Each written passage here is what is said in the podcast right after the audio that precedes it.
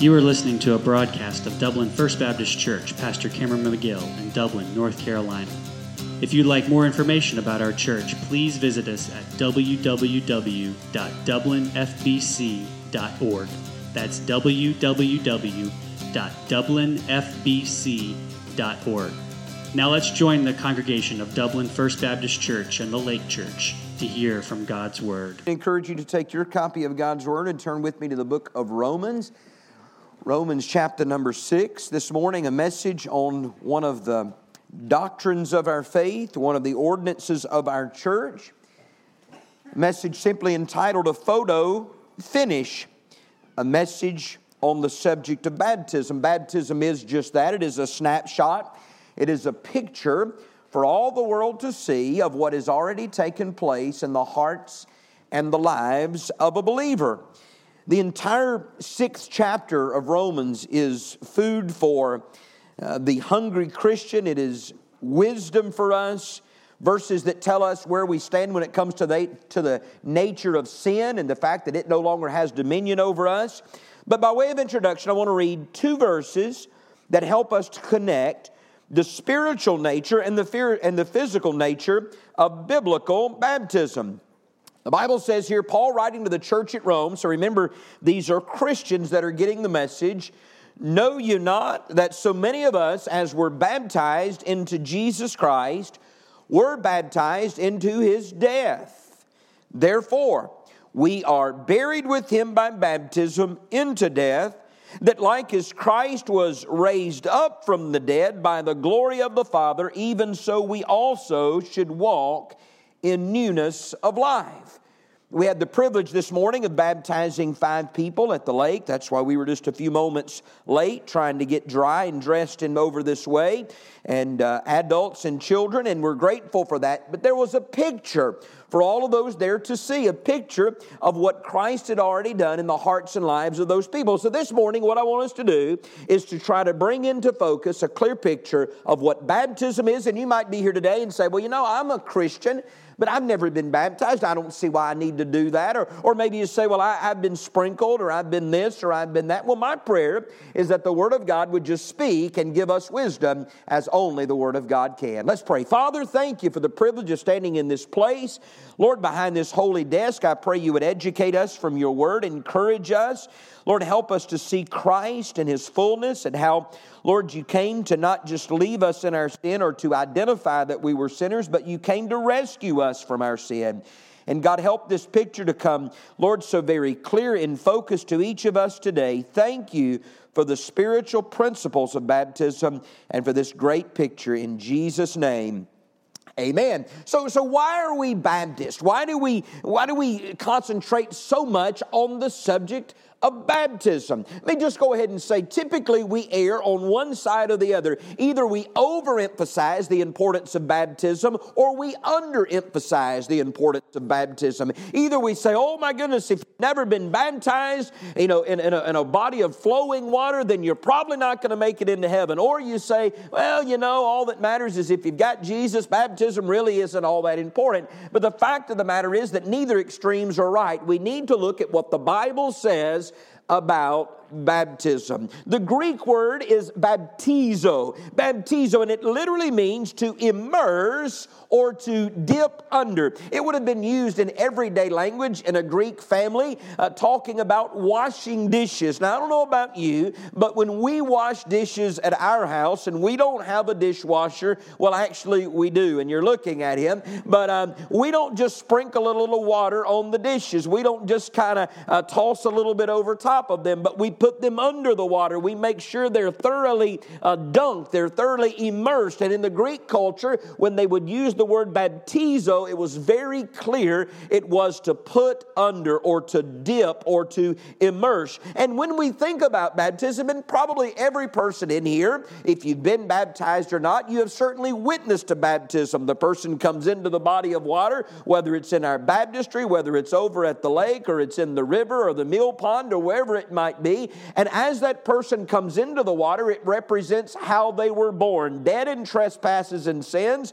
We have the picture of the death, the burial and the resurrection of the Lord Jesus Christ. It is a very, very clear picture. What did Christ say upon the cross? He said, It is finished. And the picture of baptism is the picture of the finished work of that cross. I want you to think about baptism. There's the spiritual part of it, and there's the physical part of it, and both are certainly very important. The first is the spiritual part of baptism, and that is that in Christ we have been baptized by the Holy Ghost, by the Holy Spirit of God. He literally has come and inundated us with His presence. He has come and made His home within us. He had, we have not only had an encounter with Him that is casual, but we have an encounter with Him that is very, very personal. Now, when does this happen? Beloved, it happens immediately at the time of salvation. We do not believe that there is a separate work of grace. There are those that believe a person gets saved,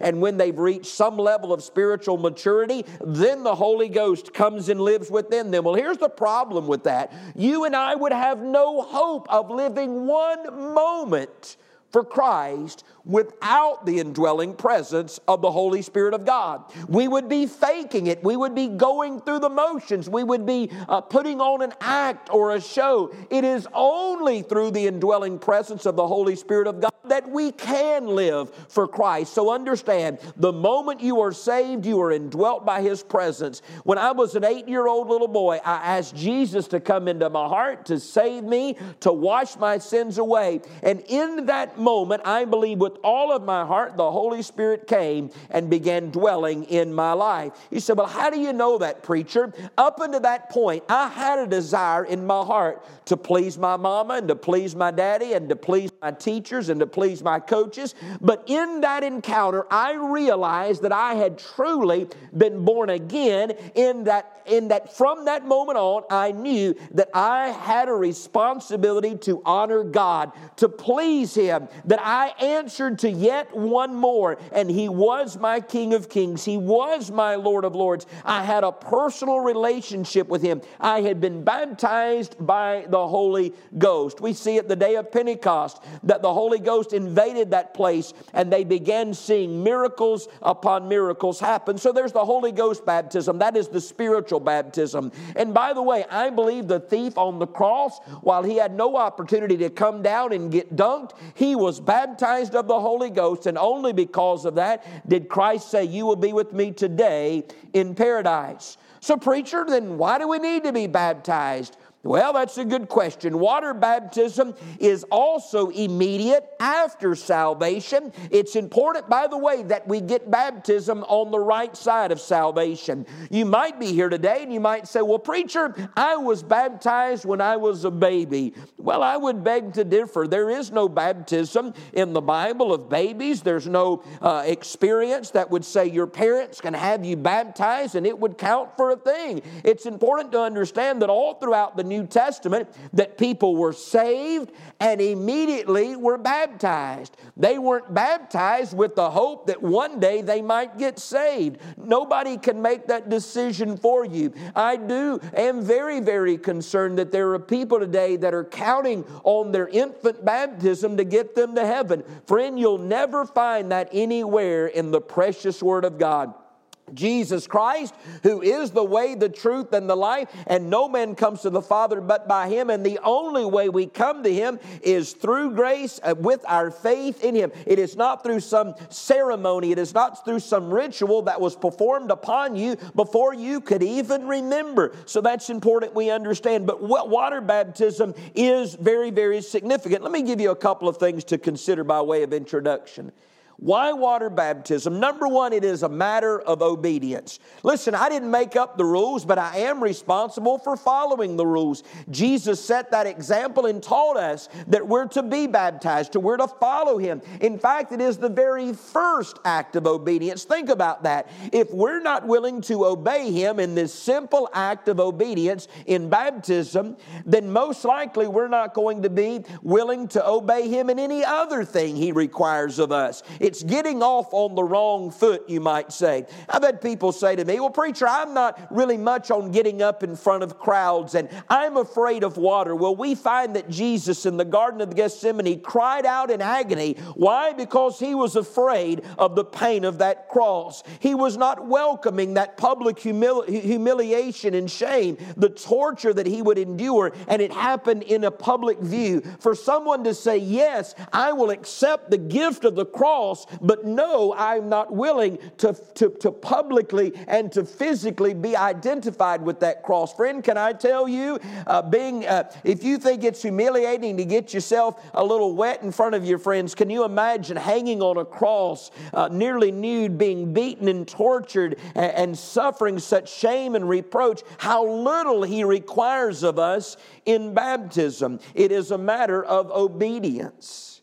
Number two, it is a matter of allegiance. Romans 1, Paul says, For I am not ashamed of the gospel of Christ. When we follow Christ in baptism, we're saying, I'm not ashamed. I want the whole world to know, not out of pride or arrogance, but saying, I want to be identified with Christ.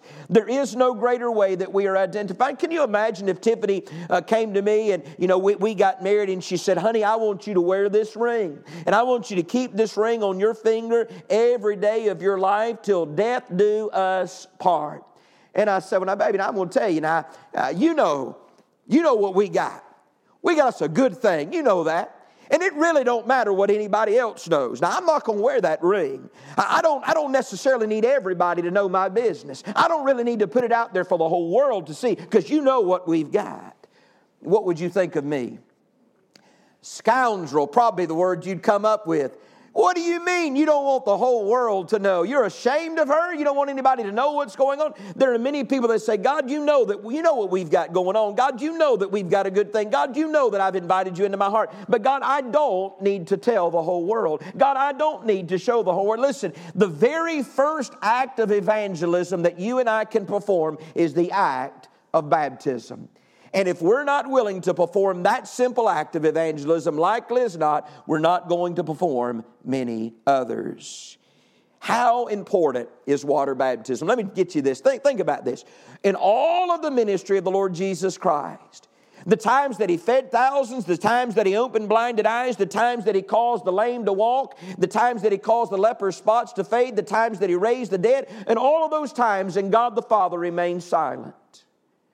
But when Jesus Christ stepped into the waters of baptism, and his cousin John, who had, who had just pronounced him the Lamb of the, uh, uh, or, or the Lamb of God, who had come to take away the sins of the world, the Bible says that John put him under the water.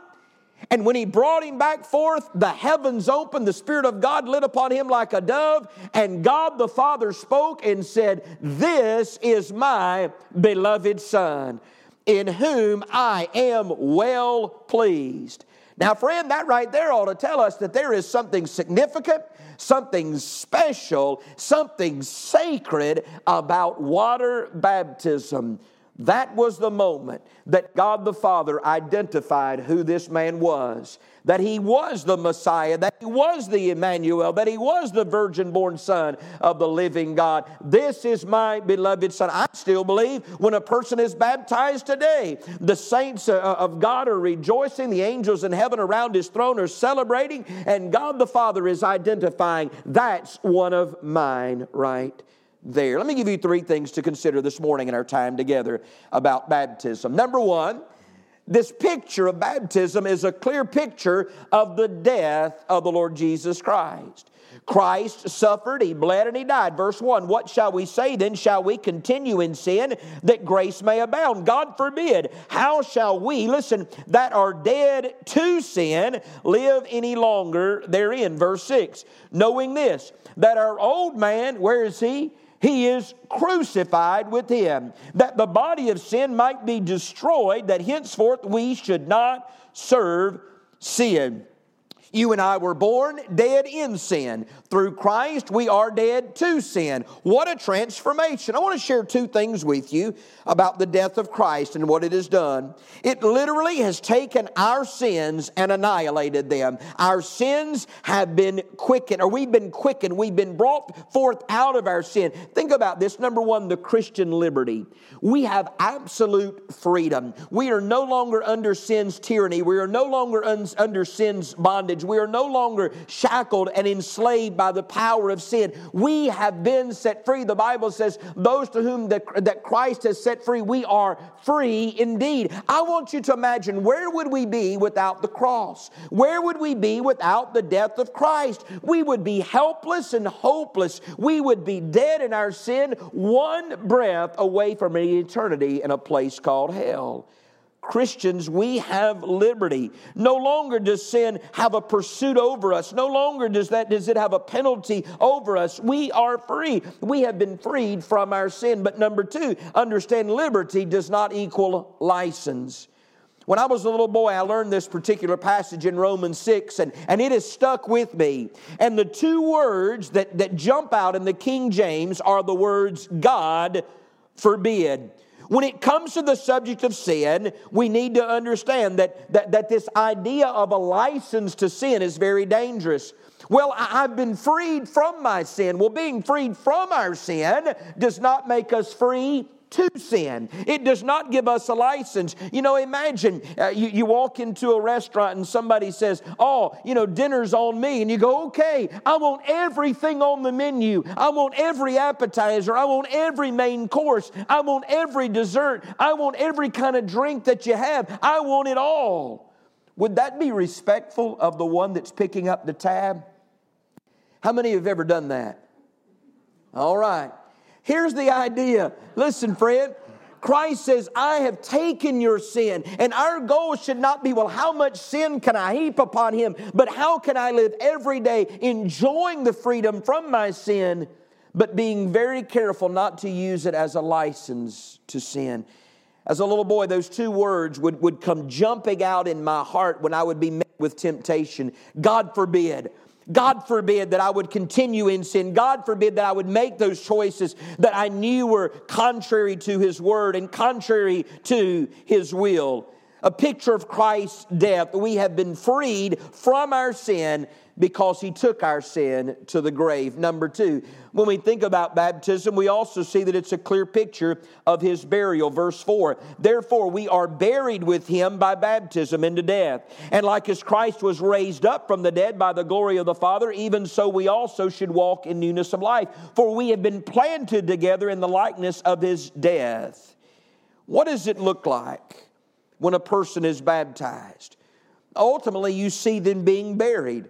The first time I ever baptized anyone, his name was Eddie Gesford. You remember him? He was the high school football player, the quarterback of the team. He was so cool. True story, he got saved on a Thursday night at a youth meeting, and I was so excited. Uh, he, he got up off his knees where he had just prayed to receive Christ, and we all hugged. I jumped up from the youth room. I ran next door to the parsonage, bust in the back door of the parsonage, and there was my pastor, Dr. Mark Walton, in his BVDs, and I grabbed the hold of him him and I hugged him. And he said, Well, I love you too. What's going on? And I said, Eddie just got saved. Mark looked at me and he said, Well, then you need to baptize Eddie. I'd never baptized anybody before, and I was kind of concerned and worried about it, nervous about it, you know. I asked Tiffany, could I practice on her? She wouldn't let me. But anyhow, so a couple of Sundays passed, and it was time for Eddie to be baptized, and it was in a baptistry much like ours. And, and I took Eddie and I, I dunked him and picked him back up, and Eddie had a lot of hair, unlike me. And about half of his hair was soaking wet, but the front half was just dry as a bone. And I realized that I had completely botched my first attempt at baptism. So I thought very quickly, which I'm good at, and I took him again. And this time, I mean, I dunked him halfway to China and back.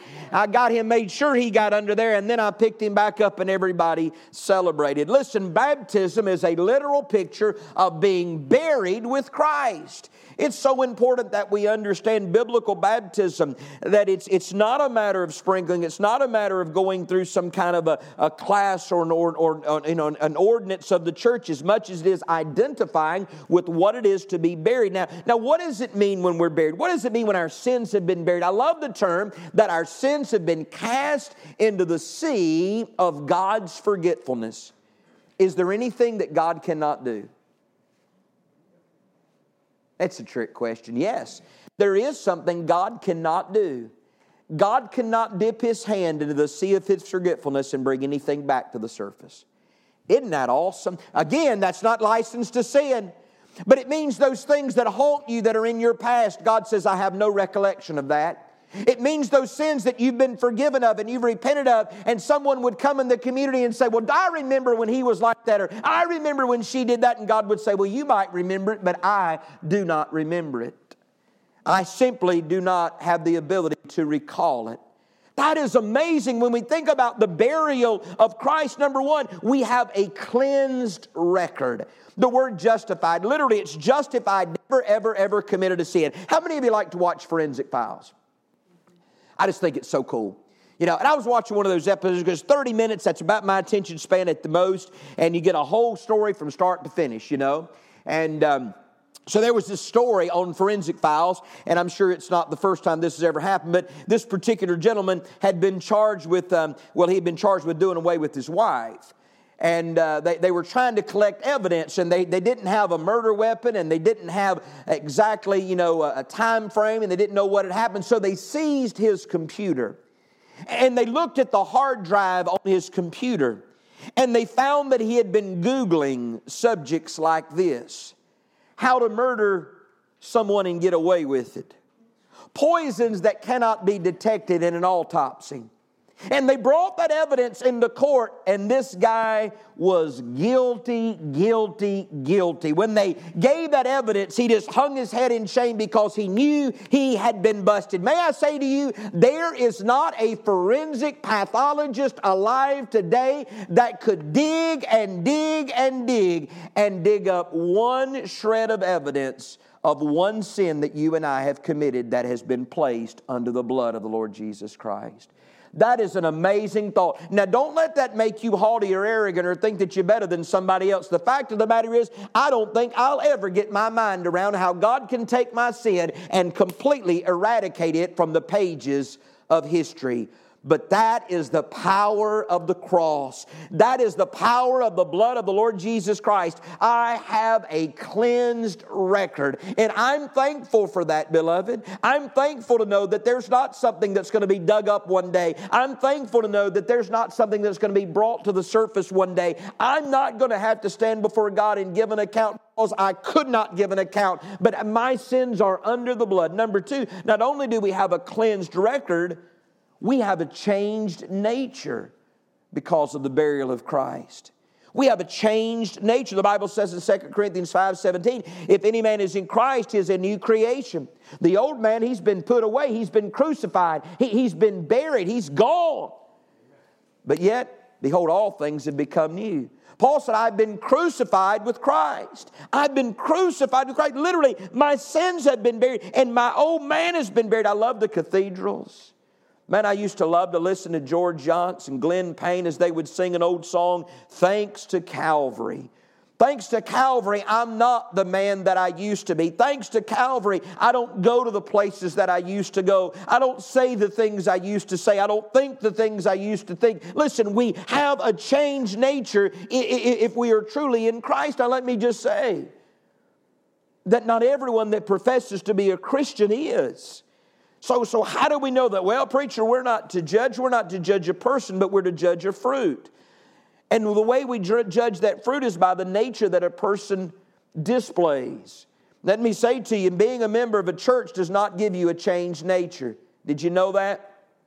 Being baptized under the water does not give you a changed nature coming to church and singing the songs and studying the Bible and, and serving and uh, preaching a message, it does not give you a changed nature. The only thing that does is a personal encounter with the power of a holy God who takes that old man and crucifies. Listen, it's a change of heart, a change of mind, and a change of direction. I ask Jeannie and David every once in a while about David's sister in law. Her name is Ingela. And a few years ago, a couple of years ago, I guess time gets away from me, she had a heart transplant. I'll never forget going to the hospital and visiting her and just being just overwhelmed with what that must be like when you wake up from that surgery and you've got a new heart. You've got a heart that's beating, but it's a heart that once beat in the body of someone else. It's a heart that is sustaining your life, but it once sustained the life of someone else. And the first thing I, I was reminded of was the fact that that cost someone their life. Ingela could not get her new heart unless somebody else died. Listen, you and I could not get this new heart except for Christ died. And Ingela couldn't keep her old heart. They couldn't say, We're going to take this new one over and let you have two. You can only have one heart. And the fact of the matter is that Christ will not share us with our old heart or our old man. That man's been buried, he's been cast away. How important it is that we understand this changed nature that comes through the burial of our sins. I don't want to hang on to that old man, I don't want to hang on to that old nature a spiritual nature I want. Ezekiel said that he will take our stony, cold heart and give us his heart of flesh, of compassion. There's two people sitting in a room, both claim to be a Christian. One, though truly indwelt by the Holy Spirit, and one that's never been truly saved. And they try to have a conversation about spiritual things and they continue to butt heads. The problem is not their heads that are butting, it is their hearts that are, that, that are not bleeding the same blood how important to understand the importance of the changed nature. If you're here today and you may say, Well, preacher, I'm pretty sure I'm saved and I've been baptized and I've joined the church and I've done all these things, but I don't want to be one of those that Matthew 7 says, Many will say to me in that day, Look at all that I've done for you, but I never knew you. Preacher, I want to make sure that I'm saved. The prayer that I would recommend to you today would be this Lord, I'm not sure. But I want your nature. I want your mind, Philippians 2. I want your heart, Ezekiel 36. I want you. I don't just want your stuff. I don't just want your attributes. I don't just want the appearance of godliness that many will have in that day. But I want to know that when I think, I think with a spiritually discerning mind. When I listen, I listen with spiritually discerning ears. When I see, I see with spiritually discerning eyes. When I love, I, I love with the arms and the heart of Christ. That's a picture of Christ's burial. Number three, and I'm done. Baptism is a picture of the burial and the death of Christ, but it's also a picture of the resurrection of Christ. The Bible says in John 10 that we have been raised to have an abundant life. Do you know that God wants to bless you? God wants you to have a good life. And I don't just mean financial prosperity and relational prosperity, but He wants us to truly experience the joy of being a believer. If I were to ask you today if you're a Christian, you were to say, Yes, I'm saved. I might ask you then, why did you get saved? And many people would say, Well, I got saved because I don't want to go to hell when I die. You know? That would be like 23 years ago this week. That's hard to imagine. Or next week, the 15th, next Sunday. I'm taking her to Hawaii for our anniversary on a mission trip, but I'm still taking her to Hawaii. Can you imagine we're standing there at that altar at Trinity Baptist Church, July 15th, 1995. And the, the preacher said to me, Cameron, do you take Tiffany to be your lawfully wedded wife? And I said, I do. Why? Well, I really don't want to grow old alone. Well, I really don't want to have to cook for myself. I'm a slob. I don't want to have to clean my house. I really, you know, I want to have somebody to go out and eat with. I want somebody to rub my back when I'm tense, put lotion on my feet when they get dry. That's why I want to get married, preacher he'd probably say, Hold up just a minute. I think we need to go back in that back room and have a little more counseling, right? How many times do we say, God, I want to be yours because I want your stuff? God, I want the benefits of eternal life. God, I want the blessings of a relationship that will come from you. But God, beyond that, I, I don't want to make a commitment. God, I, I don't want to invest myself. God, I just want to receive. I don't want to give. The picture of Christ's resurrection is that we are raised to walk in a new life, not just a little bit of a changed life, not just turning over a new leaf. You ever looked at leaves? They ugly on one side as they are on the other. I mean, think about it. There's no difference. It's not just trying to kind of get my life in order, get my act together, but it's a new life. So, what does that look like? Three things I'm done. Number one, it's a new devotion. What are people devoted to by birth? They're devoted to themselves. I promise you, if you go back to our nursery, you take two little children, you sit them side by side, and you put one bowl of Froot Loops in between them. You will not have to teach them to fuss, fight, and feud over those Froot Loops. There'll be Froot Loops flying in every direction because they'll be reaching in and saying, What? Mine, mine, mine. People are born knowing how to love themselves. People are even born knowing how to love, and not in the best sense of the term, love those that can do for them. Love those that can, that can somehow better them. It's a greedy kind of love, but in Christ there's a new devotion. We love the Lord, and then all things around it stems down from that. Yes, we love other people in Jesus' name. Yes, we, we, we, we learn to have a, a confidence in ourselves in Jesus' name. We have a love for His church. We have a love for the mission. We have a love for the fellowship of the body of Christ. There's a new devotion. I mentioned somewhere in the last few weeks the movie Sergeant York.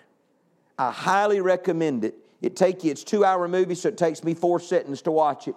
But Sergeant York, Gary Cooper has an experience and an encounter with God. He went from the meanest dude in the community to the nicest dude in the community. But it took a while for people to understand that. But everywhere he went, people would kind of back away from him because they were expecting him to grab a hold of him and hit him because that was his old nature. And he realized that those arms that were once clutched in a fist were now open to embrace. And that entire community was impacted by the gospel because of the change in this one guy that was the meanest old scoundrel in the community. You see, when we get saved, there's a new devotion. There's a new heart I mentioned, and it's a heart that beats with the blood of the Lord Jesus Christ. Whenever we talk about somebody getting saved, we say, Won't you invite Jesus to come into your heart? And when He does, we love like Christ loves. It's not always easy. May I say, sometimes I'm easy to love and sometimes I'm hard to love, and every person in this room would fall into that category. A new devotion. Number two, a new direction. Here's my fear. We've come to a point in the religious walk that we have this idea that, I, that salvation is taking my life and sprinkling a little religious dust on top of it. Like, like putting icing on a cake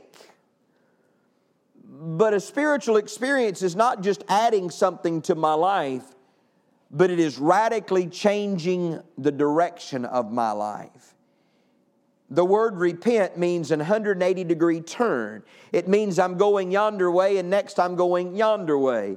It doesn't mean as I continue to go this way, I just talk a little nicer and act a little nicer. No, it means I'm going in a totally different direction. I am walking in step with God's Word. I'm seeking and following God's will every day. That's the heart of the Christian, that's to be the heart of the church. A new direction. And thirdly, a new destination a new destination. John 14, you're familiar with that. Jesus said, I'm going away to prepare a place for you. And if I prepare that place, I will come again and receive you unto myself. We understand that we already have a home that is being prepared, whose builder and maker is God. Some translations call it a, a mansion, some call it a dwelling place. It's probably the one place that I prefer another translation over the King James because I don't want a mansion down the street from the master. I want a room in the master's house. Biblically, you go back to that original, and when a, when, when, when, a Jewish father would allow his son uh, to bring a bride home, and when the bride's family would allow her to go to the groom's home, there would be another extension built on, another room built on to the father's house. And that's the picture of what Christ is doing for us today. My destination is not Bladen County, I'm just passing through here. The end of my journey is, is a place called heaven And I'm good with that. Tomorrow morning, about 2 o'clock, we'll drive up to RDU, and at 6.10, Tiffany and I and Leo will get on an airplane and we'll fly to, to LAX, and from LAX to Honolulu, and hopefully by tomorrow sometime uh, we'll be there. And somebody said, Well, aren't you afraid of flying? I said, Not a bit. Afraid to death of crashing, but not flying. Ain't scared me a bit. But the fact of the matter is, I'm not afraid of crashing because I think at the end of the day tomorrow I'm going to be in Honolulu, Hawaii. But I might not. If that plane crashes, I'm going to be a whole lot more in paradise than Honolulu ever thought about being. You see, I have a new destination. I realize that this world is not my home. When I'm raised to walk in a new life, everything now doesn't revolve around what I can see or what I can touch and what I can feel and what I can get, because at best it is temporary. We get awfully connected to this old world, but the fact is, it all comes to a turning point here in verse 23. We know that the wages of sin is death but the gift of God is eternal life through Jesus Christ our Lord. Do you know that there are only two options for your destination? Do you know that? I, don't enjoy flying, but I am fascinated by it. I love to look up at the sky and see all the planes and all the jet streams behind them. And I wonder where all these planes going? Cincinnati or Chicago or Miami or Fort Lauderdale, Dallas or LAX, I don't know. But when it comes to eternity, there are only two destinations heaven and hell. And friend, there's only one way to heaven, and His name is the Lord Jesus Christ. I'll leave you with these words Living, He loved me, dying, He saved me, buried, He carried my sins far away. Rising, he justified freely forever. But one day, he's coming. Oh, glorious day. And what a resurrection day that will be when the dead in Christ shall rise first, and we which are alive and remain shall be caught up together in the clouds to be with the Lord in the air. I wouldn't embarrass him for anything in the world. My buddy Steve, Miss Connie, was at the hospital the other week with them. And Steve's laying there, possibly in kidney failure. Went in to see him, and he was his typical normal self.